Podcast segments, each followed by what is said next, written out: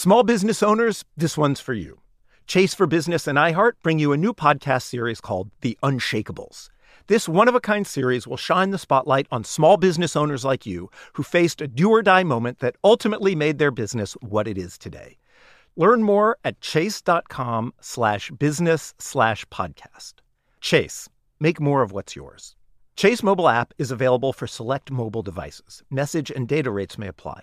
JP Morgan Chase Bank NA member FDIC. Copyright 2024 JP Morgan Chase and Company. Now is the time to accelerate innovation. T-Mobile for Business is powering Formula 1 Las Vegas Grand Prix operations and epic fan experiences with secure, reliable 5G connectivity. Because an event this big and this fast deserves a network that can set the pace. See what our 5G advanced network solutions can do for your business at T-Mobile.com slash now. View 5G device coverage and access details at T-Mobile.com.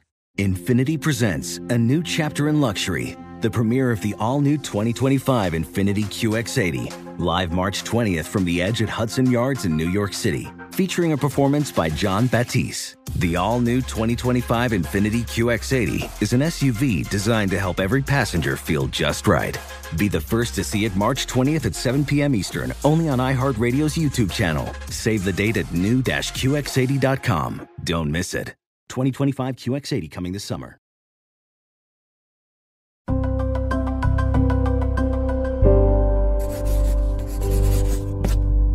Pushkin. Lucinda Williams is defying convention. While most of her peers have settled into a well worn groove, the 67 year old alt country icon just released an album that's way more punk than country. Lucinda's early projects were with Folkways Records, and sonically she fit right in with the label's other releases by Woody Guthrie, Pete Seeger, and Leadbelly. But her first big success came in the late 80s after she left her folky persona behind in favor of a more modern sound, something like a Bonnie Raitt meets Bruce Springsteen. And now she's changing it up again. She compares her latest album's raw grit to early Stooges records. Lucinda's snarling and growling all over the place like she was Iggy Pop. And she's getting critical acclaim. Rolling Stone says her album is electrifying and calls it her best release in years. Lucinda spoke with Bruce Headlam from her home in Nashville about her evolving sound and how her new album was influenced by politics and an abusive relationship. This is Broken Record, liner notes for the digital age. I'm Justin Richmond. Here's Bruce Headlam and Lucinda Williams. We should mention we are doing this over Zoom. You just lost part of your roof in a tornado. You're uh, been a tough few months, but there's been real losses too. And I don't want to dwell on it, but two people you knew, um, John Prine and Hal Willner, who produced Yeah. Records. Could you just tell me maybe about the first time you met John Prine? Yeah, well, I was, yeah, we found out about both of their deaths on the same day, Mm-hmm. by the way, which was, yeah, the day from hell. Um, well, I was living here in the 90s in Nashville, and no, wait a minute. I met John before that. After I first moved to Los Angeles in the mid 80s, and I went to play at the uh, it's a famous folk festival in Canada that's been going on for a long time. Oh, uh, Mariposa? Yes, I think it was the Mariposa Folk Festival, and John was there. He was on the bill, and I have a photograph of us actually that somebody took from there, and that's when I first met him. And then flash forward several years later, I'm living in Nashville, and he had he was living here. It's a fairly small city, and it was even smaller then. Mm-hmm. And you know, so we crossed paths again, and he asked me to open some shows for him, and and then, but the story that I always remember that gets that I always love to tell is when John and I decided to try to write together. And so we met for drinks and dinner at this cafe. And then we went over to Oh Boy Studio, his studio at Oh Boy Records on Music Row at the time. And it was when I was working on the car songs for Car Wheels, and I had Drunken Angel I'd been working on forever, and I was stuck with that song. I couldn't seem to finish it. So I thought I would show it to him and see if he had any ideas for it. And so he came up with a, some a couple of lines that were great for a John Prine song, but not, you know, kind of humor, you know, that great sly, witty humor he had. Right. You know, but they didn't really fit for a Lucinda Williams song. And he knew that. I knew it. He knew it. And we just, you know, the rest of the night, we just laughed and, you know, played songs and, you know, talked until the sun came up. Mm-hmm. And, it, you know, it was one of the best evenings I've ever spent, you know, with another songwriter. And so, and of course, I sang on um, a couple of albums with him, Right. a couple of songs on some albums, and, you know, So tell me about because Hal Willner produced one of your albums, and I'm Hal Willner produced the West album. Yeah. And that was a shock um, because we didn't even know he'd gotten sick or anything. You know, he wasn't in the hospital or anything. It was just Hal Willner died, you know. So with John, we knew, of course, you know, he was in the hospital and, you know, there was always that possibility, which didn't make it easier, of course. But with Hal, we had no forewarning at all. yeah. So we should we should talk. We're going to talk about a lot of things, but we should talk about the new record. Uh, it's got a heavy, almost garage band sound. Now you've done that a lot, like "Unsuffer Me" and "Change the Yeah. Locks." I have done that and I've wanted to do more of that. You know, For this one, did you do you write the songs and then get in the studio and think, "I know it makes sense," or do the songs come prepackaged with like that a fuzzy guitar? no, I I just, you know, I go through a writing phase. Well, I'm always, you know, coming up with lines and notes and this. You know, I keep a running uh, you know, like a briefcase full of songs that are half finished or titles for songs, ideas for songs. I mean, that's an ongoing thing. Mhm. and but I'm not real disciplined where I'll sit down every single day and say, okay, I'm going to work on, on writing. You know, I don't do that. I should do that, I guess, but whatever. That's I've accepted that about myself. You know, Seems to be working for you, so don't change it now. anyway, it comes out. I get them out. So whatever it takes. So I get in that writing mode, and then I'm just writing, writing, writing. You know, for like two weeks straight. This just all came together kind of magically. I mean, we went in with to with Ray Kennedy. Ray had invited us just to come in and do a couple of tracks just to see what happens, kind of thing. Right. You know, it wasn't like this big official. Okay, we're going to do the whole album with at Ray at his with Ray at his studio. So even that was really was kind of spontaneous. You know, we went in and we were in between tours, so we didn't have that much time. We had a couple of, a few days in between runs, and we went in and started putting a couple of these things down. And right off the bat, we knew, you know, we, there's we got something here, Mhm. you know, and somehow Ray just, I mean, he just tuned right in to, you know, the sound and everything. It's, I guess it's a combination of Ray's expertise, the acoustics in the studio. You never really know, you know. Yeah. At one point, I asked Tom, I said, you know, just hypothetically, what would happen if we took Ray and went to a different studio? You know, would we get the same sound? And and at one point, Tom said, I don't think we would. Hmm. You know, it's just all those things, you know, happen at the same time to make it work. And do you think it's a sound that just suits these songs? Yeah, that's the thing. And we caught some other ones too, but it became evident at a certain point there's a certain sound here and these certain songs are working really well. To, you know, it's starting to come into place like that. hmm A lot of people have talked about the sound of the record, but to me, what was really a shift for you was a lot of the language in the record. hmm Because, and I think most people, when they think of you, think of you know, you very evocative language and not just visual images. You know, you've car wheels on a gravel road. Maybe one of my favorite lines of yours, which is uh, heavy blankets cover lonely girl. Oh, thank you. Lonely girls, yeah. Yeah.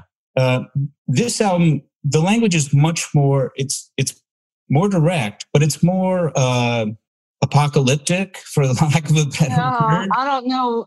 Yeah. Was it was it deliberate? Were you trying to put away some of your older ideas, or not really? Because I mean, you know, I have some other songs that are more, you know, that are kind of like what you're talking about, but you know, I just didn't put them on this album. It just felt like the right time to do I just right off the bat, I love the sound that we were getting in the studio. Mm-hmm. And it felt very freeing. It felt liberating and cathartic to the band felt this way too. Everybody's in the same, you know, we're all feeling this angst mm-hmm. and this frustration and anger and but it's a healthy anger. It's, you know, that kind of anger like I want to change things and we got to do something it's, it's kind of, there's a sense of desperation, I think, right now. You know, I mean, it's pretty, things they reached a pretty uh, crucial point. Right. You know, in this country. And so I guess I just felt like this is a time to kind of, you know, take myself out of it a little bit and, and just kind of, but I'm still in there though, you know. Oh, yeah but um, but it's just they're more kind of universal, not necessarily political songs, just more songs for humanity, I guess maybe. The thing is, it all started happening at the same time that Tom and I got engaged and got married and everything, and so there that was a, obviously a big, huge change in my life. And as a songwriter, I was aware of the fact that you know it was kind of a test, also to tell you the truth you know, to see if I could do this mm-hmm. because, you know, I couldn't keep writing unrequited love songs forever. Yeah. You know, I had to branch out into other things, which I'd been wanting to do anyway. Is that what, I mean, it's a pretty dark record. Yeah, but but I feel like it's hopeful still. But you know, I've always had people say my music was dark, even as far back as Sweet Old World. You know, because I had two songs on there about suicide. Yeah. You know, Sweet Old World and Pineola. And, right. you know, um, people would say, oh, God, you know, your songs are so dark. But I've always dug in there. You know, I've always like gone beneath the surface and dug out the dirt and hold it up for everybody to see. You know, mm-hmm. it's like, this is, come on, people, you know, wake up. I mean, that's always been me. Yeah. And I guess this is just kind of maybe pushed it a little bit more that way, you know, and people are going, wow, it really couldn't have come out at a better time. Mm-hmm. You know, everybody's just responding. It's like a salve. That that's the response I'm getting more is people are saying, thank you, I needed this kind of thing. Tell me a bit about you don't run uh, sorry, you don't run me. Um I got the name wrong. Uh, oh, you don't rule me. You don't rule me. I'm sorry. Yeah. listen, we're all in the same. It's like, yeah, it's, I find it hard to focus.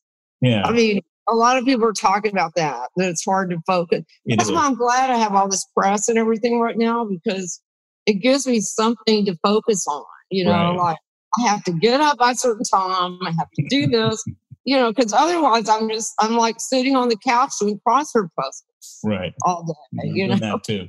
Actually, I was getting it mixed up in my mind with uh, you Don't Own Me, that Lesley Gore song. And I was like, oh, oh that's yeah. not it. I love that song. That is a good song. You know what? And they're similar, actually.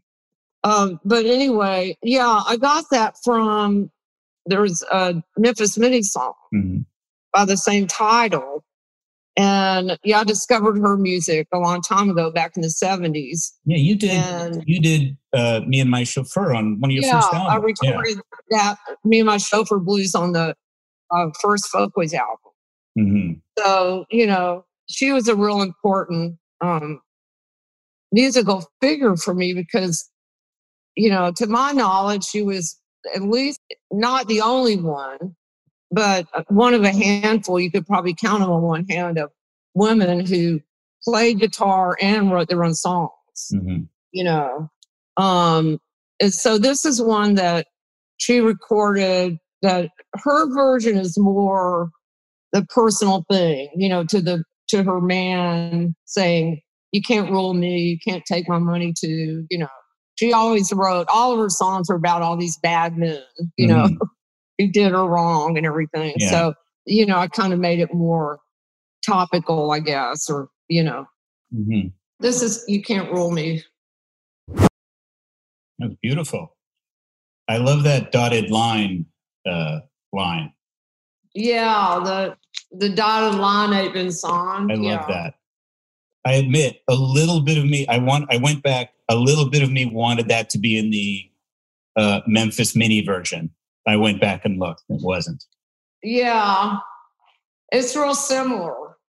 It, it's funny how that song and and the Lesley Gore song they're they're personal songs that sort of become political songs in a way. Yes. Or it's yes. like uh, what Aretha Franklin did with respect. There's yes. That's a. I love that. Yeah, I love that analogy, that comparison. That's great. when you write uh, a political song like that or a song that's politically tinged, how is that different than when you're writing a personal song? Are they come easier? Are they harder? Um, I still approach it a lot in the same way. I mean, um, because I still have to feel like I'm in it and it's coming from me. You know, it's something that I'm frustrated about too. So it's not like I'm separating myself from the song. But um, I think it is. It, to me, it's been harder in the past to write political songs or topical songs in the way that because I always wanted to be able to write one like Masters of War Right. you know, the Bob Dylan protest songs that I grew up listening to. hmm A hard rain's going to fall, you know, times they are changing. And, uh, you know, those kinds of songs. Those are, and, you know, I've taken a stab at it over the years, but uh, to me, like, I don't really call them protest songs. That's why I don't really call them that because it's more about the suffering of people and humanity and um, and the rights of people and like I apply the same feelings or that song, you know, born to be loved. You weren't born to suffer. You weren't born. When I sing, when I wrote that song, when I sing it, I think about child abuse. hmm You know, I think about the rights of that children don't have, and these little kids that are, you know, abused and beaten up and thrown into a closet, and you know, a lot of dark stuff that hmm that's that's in that song, but it might not just be right in your face. Right. You know, You do have a very harrowing song on this album uh, about an abusive relationship. Yeah, that was me. Yeah. I used to judge and say, "Oh, you know, um, that's never going to be. You know, I'm I wouldn't let that happen. Mhm. You know." And there I was. You know, I met this guy who was sober. When I met him, he was living in a the most stupid thing I've ever done. He was living in a sober living house. Right. That's the irony of it. And I'm thinking, what could possibly go wrong? The guy's sober. He's in a sober living house. You know, I didn't know, you know, stupid me. Hello. If somebody's in a sober living house, they're there for a reason. hmm They're not supposed to leave, you know, and move in with you. you know, so he moves out of the sober living house in with me and surprise, surprise, you know, starts first, it just starts off with a little drinking. Next thing you know, he's, you know, down in the basement of the house shooting speedballs, you know. Mhm. So, um, you know, it just escalated. I, the only way I could look at it now, it was a, it was a, you know, it was a lesson. It was just um, proof and point that it doesn't matter, you know, what race you are, you know, what class you're from, or what, you know, any of that. You know, you can find yourself in in those situations. You Mhm. know, Do you ever think, sort of by analogy, because you're talking about the political situation, um, you said, like, how did you let yourself get into a bad personal situation? Do you ever wonder how you see the country getting in a bad political situation? yeah, I guess it's it's interesting when you said that. I started su- suddenly seeing the this kind of um, metaphor, something running between the domestic abuse, you know, situation and then the situation with, you know, Trump and his cronies and everything. You know, because I mean, it it does feel like abuse. It feels like a national abuse. Right you know we're all being abused actually you know it, we don't feel we don't feel cared for we don't feel comforted we'll be right back with lucinda williams after a quick break. Small business owners this one's for you. Chase for business and iheart bring you a new podcast series called the unshakables. This one of a kind series will shine the spotlight on small business owners like you who faced a do or die moment that ultimately made their business what it is today. Join hosts Ben Walter, CEO of Chase for Business, and Tanya Nebo, a lawyer and business consultant, on these storytelling journeys of trials, tribulations, and triumphs that hinged on a single event, a split second decision, or even a stroke of luck. Whether the story is about a warehouse going up in flames or a former partner stealing a whole roster of clients, each episode will showcase the grit, determination, and resourcefulness a small business owner needed to turn a pivotal situation into a springboard for success. Listen to the Unshakables now and learn more at chase.com slash business slash podcast. Chase, make more of what's yours. Chase mobile app is available for select mobile devices. Message and data rates may apply. JP Morgan Chase Bank NA member FDIC. Copyright 2024 JP Morgan Chase and Company. Okay, picture this. It's Friday afternoon when a thought hits you. I can spend another weekend doing the same old whatever, or I can hop into my all new Hyundai Santa Fe and hit the road. With available HTRAC all wheel drive, and three row seating, my whole family can head deep into the wild. Conquer the weekend in the all new Hyundai Santa Fe. Visit HyundaiUSA.com or call 562 for more details. Hyundai, there's joy in every journey. 2024 Santa Fe, available early 2024. Brought to you by T-Mobile for Business. Now is the time for 5G business. These days, we have robots that do brain surgery. You can ask an AI chatbot to write your term paper. But yesterday, as I was driving fruitlessly around the parking lot of my local supermarket, all I could think was, why can't someone come up with a gizmo that just directs me to the nearest available parking spot? Well, it turns out that's just the kind of solution that T Mobile for Business can come up with. From smarter cities to safer industrial workplaces, 5G can enable a better, more connected world. And T Mobile for Business has the network built for the way business and tech converge today. Right now, workforces are more widely distributed than ever. Industries are ripe for disruption, and tech is advancing at a rate that requires vast and secure connectivity. Offering the nation's largest 5G network, T Mobile is the best network partner to take your business to the next level. Now is the time to business bravely and start building your future today. Go to tmobile.com slash now to learn more. We're back with more of Bruce's conversation with Lucinda Williams. Do you worry that because your stuff hasn't been explicitly political before, that it's going to turn off some of your audience? I'm probably going to lose some fans, mm-hmm. you know, but so be it. I mean, I thought about it honestly, I thought the song that was going to disturb people the most would be Waking Up, you know, because it's so just right in your face.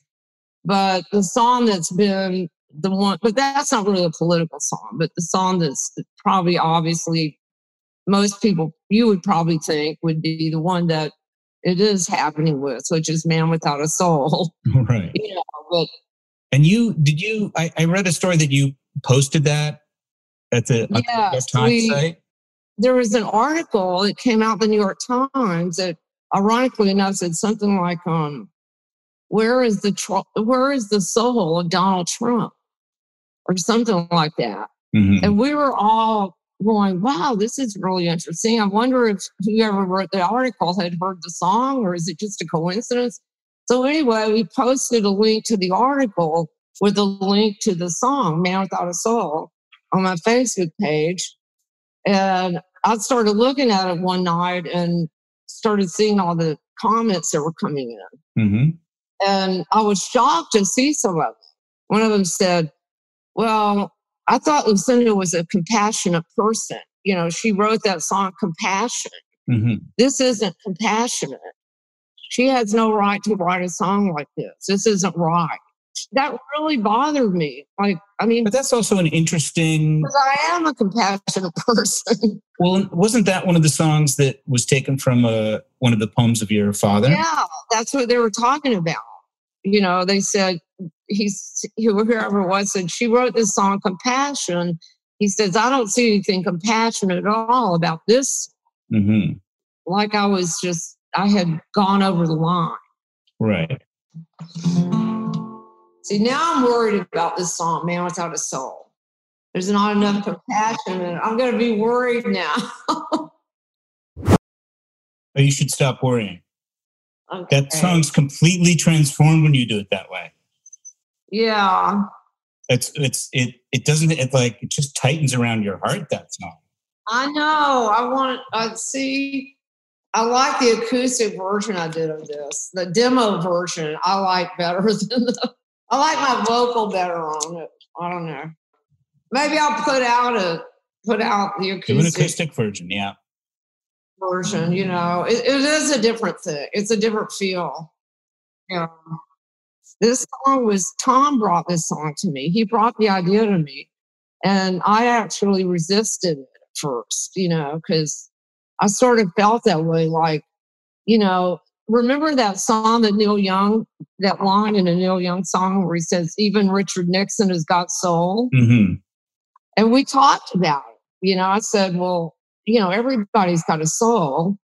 Even Donald Trump has a soul. I mean, you know. And then Tom said, well, just look at it as an expression, not, don't, it's not meant to be taken literally. Right.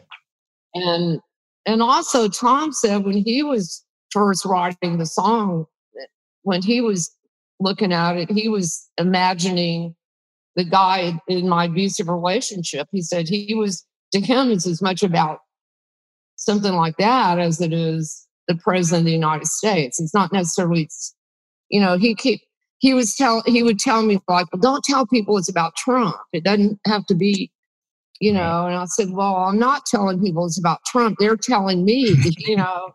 People hear it and they go, oh, that song about Trump, you know. Yeah. So now I'm kind of stuck with that. and, you know, Well, let me ask you: Do you have uh, the guy in the abusive relationship? Do you feel compassion for him in some way, or not at all? yes, I feel compassion for, you know, that's just how I am. hmm I mean, I feel sorry for Donald Trump. You know, I do. He's a he's mentally ill. He needs help. He needs, but he not doesn't need to be trying to run the country. If you just if Yeah. you just hurry out an album called "I Feel Sorry for Donald Trump," I think all your fans will come. They'll just come back. You can walk the streets of Tennessee and you'll be safe. People are losing friends over this. I Sure. mean, never mind fans. You know, people are unfriending people right and left on Facebook. You know, Mhm. I mean, I have a cousin. I have a first cousin who I adore, I love, and simply adore, who became a Trump person, Trump supporter. I, I'm shocked because our grandfather was a socialist Democrat, Methodist minister, civil rights supporter, and equal rights, and all of that. Those that's the family I come from on my dad's side. And here's my cousin. What happens to people? I do want to talk a, a bit more about your family. Uh, not everybody grows up in the in a household with a famous poet. Did he influence your early writing directly? I'm sure. I'm sure he did. I'm sure his work did. I mean, I when I started writing songs, I would show him. You know, I was, my father and I were real close. We bonded Mm-hmm. uh, for when I was very young. You know, because my mother was suffering from pretty severe mental illness, and so my dad would kind of take the, you know, sort of take up the slack, so to speak. You know, so he and I grew really close, and so as soon as I learned to read and write, I was writing little poems and stories and things, you know. You know, then that turned into I started taking guitar lessons when I was 12 years old in 1965. And then I started, you know, writing songs and all. And, you know, the more I got into that, I started, I would show him some things and he would, he would critique it really like a, Really? you know, professor. You know, he would be real honest with me and, but gentle, but honest, you know, and give me constructive criticism and make suggestions. And so I, I certainly learned definitely from, it was almost like an apprenticeship in a way, you know, um, or a built in creative writing course at home, you know, because I never studied it in school. So that was kind of that was that was where I learned probably the craft of it of it. Uh, I did hear a story that your father once took you to meet Flannery O'Connor. Yeah, we were living in Macon, Georgia, and that's where I went to. Um, first, I started school there, so I was I was pretty young. I was about six years old, I guess, maybe, and um, she lived in Milledgeville, Georgia, Right.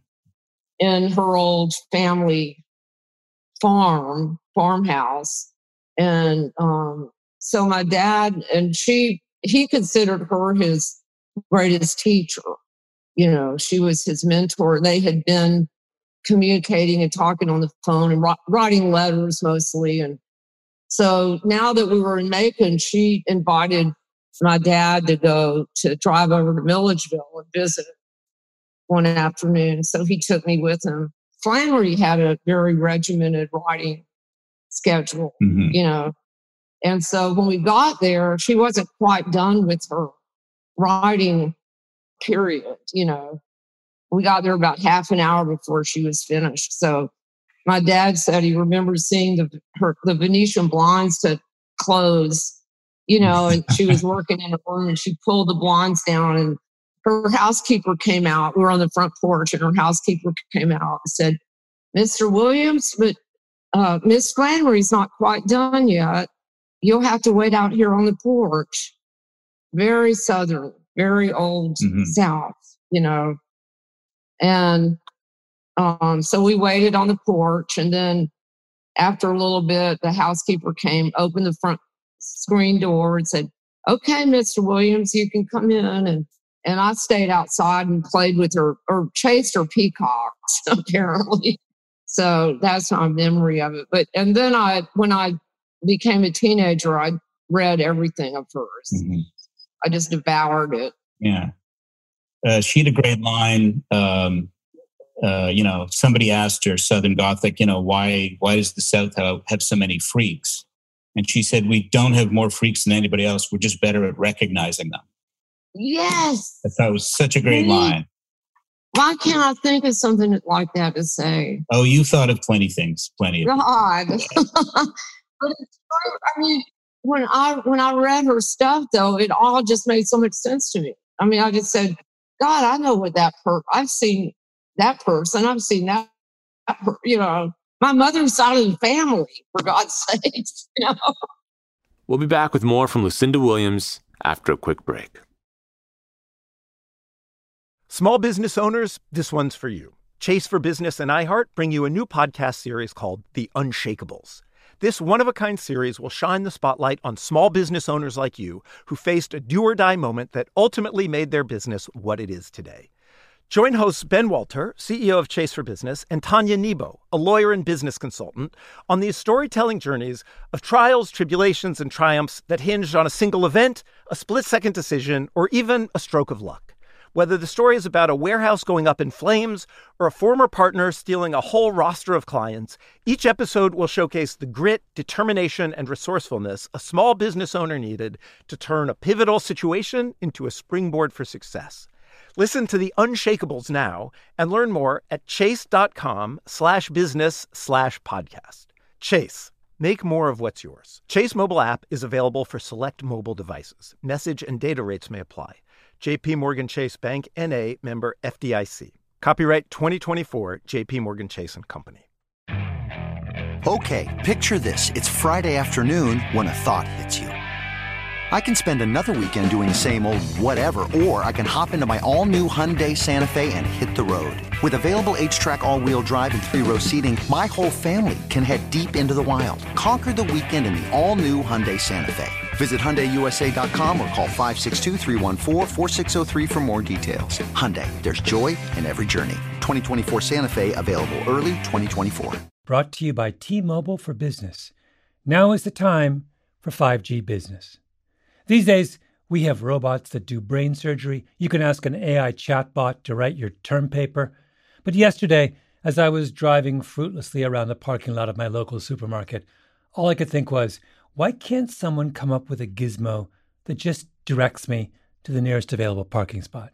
Well, it turns out that's just the kind of solution that T Mobile for Business can come up with. From smarter cities to safer industrial workplaces, 5G can enable a better, more connected world. And T Mobile for Business has the network built for the way business and tech converge today. Right now, workforces are more widely distributed than ever. Industries are ripe for disruption, and tech is advancing at a rate that requires vast and secure connectivity. Offering the nation's largest 5G network, T Mobile is the best network partner to take your business to the next level. Now is the time to business bravely and start building your future today.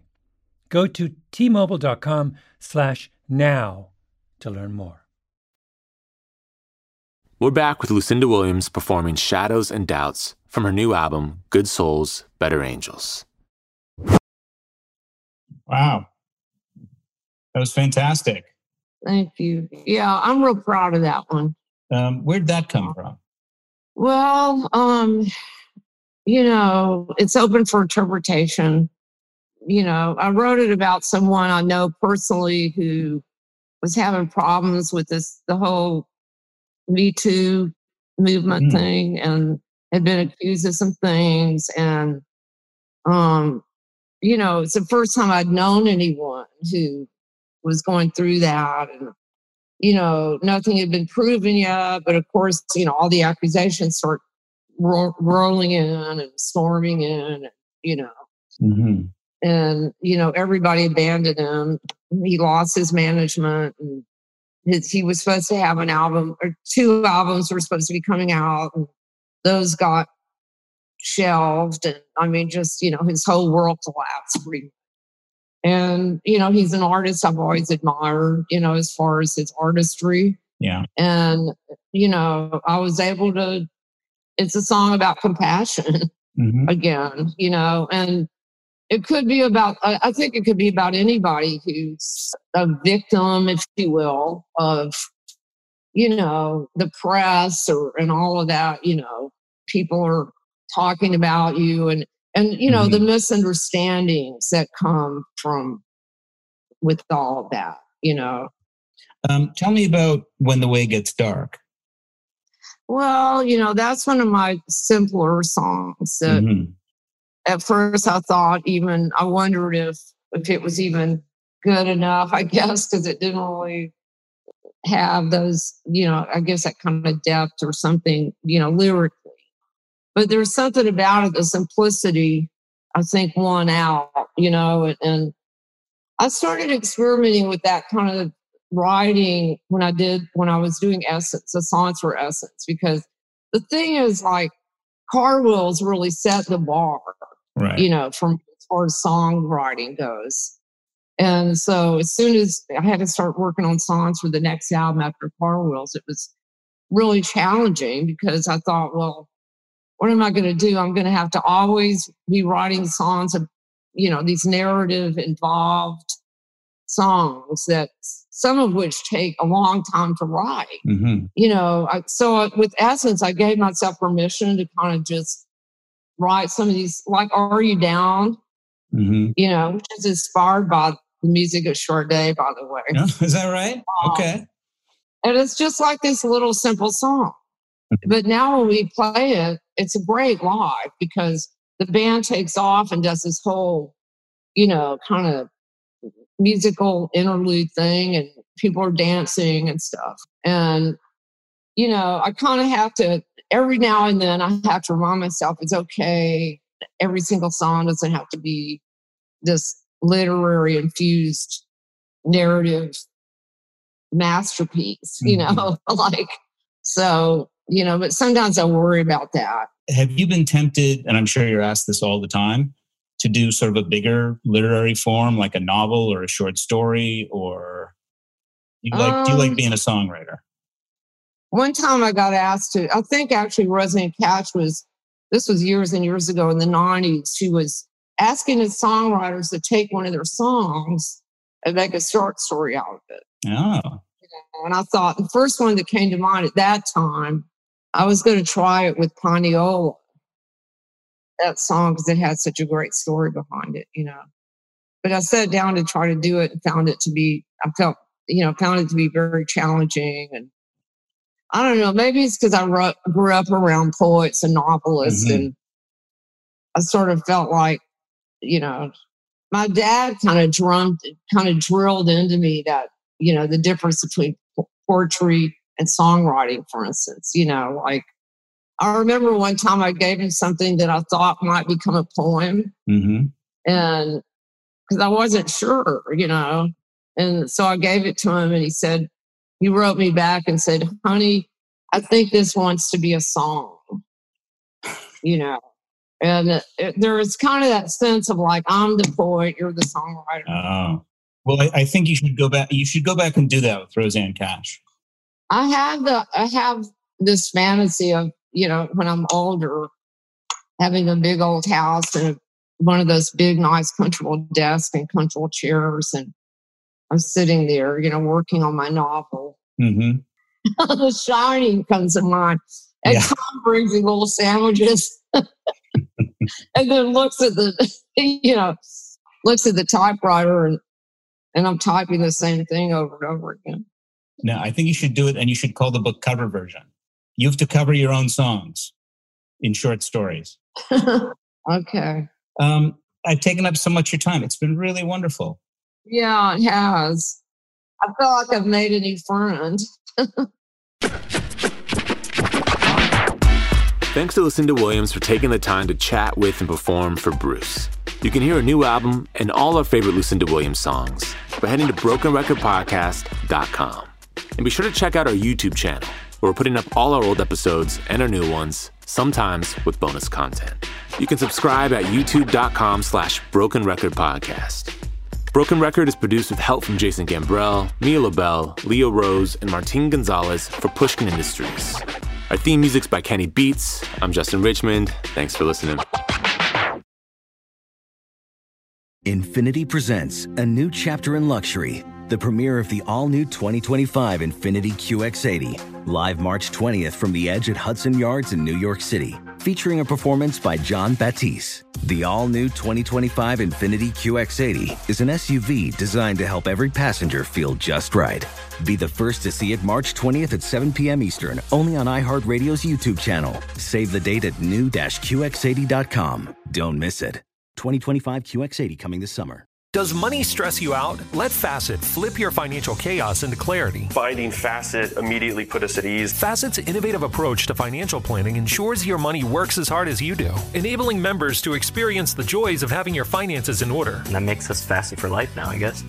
Visit facet.com, F A C E T.com to learn more. This ad is sponsored by Facet. Facet Wealth is an SEC registered investment advisor. This is not an offer to buy or sell securities, nor is it investment, legal, or tax advice. These testimonials are from current Facet members who are not compensated. All opinions are their own and not a guarantee of a similar outcome. Musora is your access to online music lessons for guitar, piano, drums, and singing. This is your chance to reignite some old musical passions or pick up an instrument for the first time. Connect with more than 100 of the world's best teachers and musicians. You'll get seven days totally free to try it out, and then it's just $30 a month, less than a single private lesson. I mean, why do we do Broken Record? Not just because we love hearing from great musicians. We do it because we think that there is something beautiful about the appreciation of music. Don't you think we need more of that in our lives these days? That's the mission of Musora to inspire, educate, and connect musicians. Enjoy unlimited personal support, weekly live streams, student lesson plans. It's like having a personal music teacher, only much, much better. Just go to Musora.com, M U S O R A.com, to start a new musical journey today.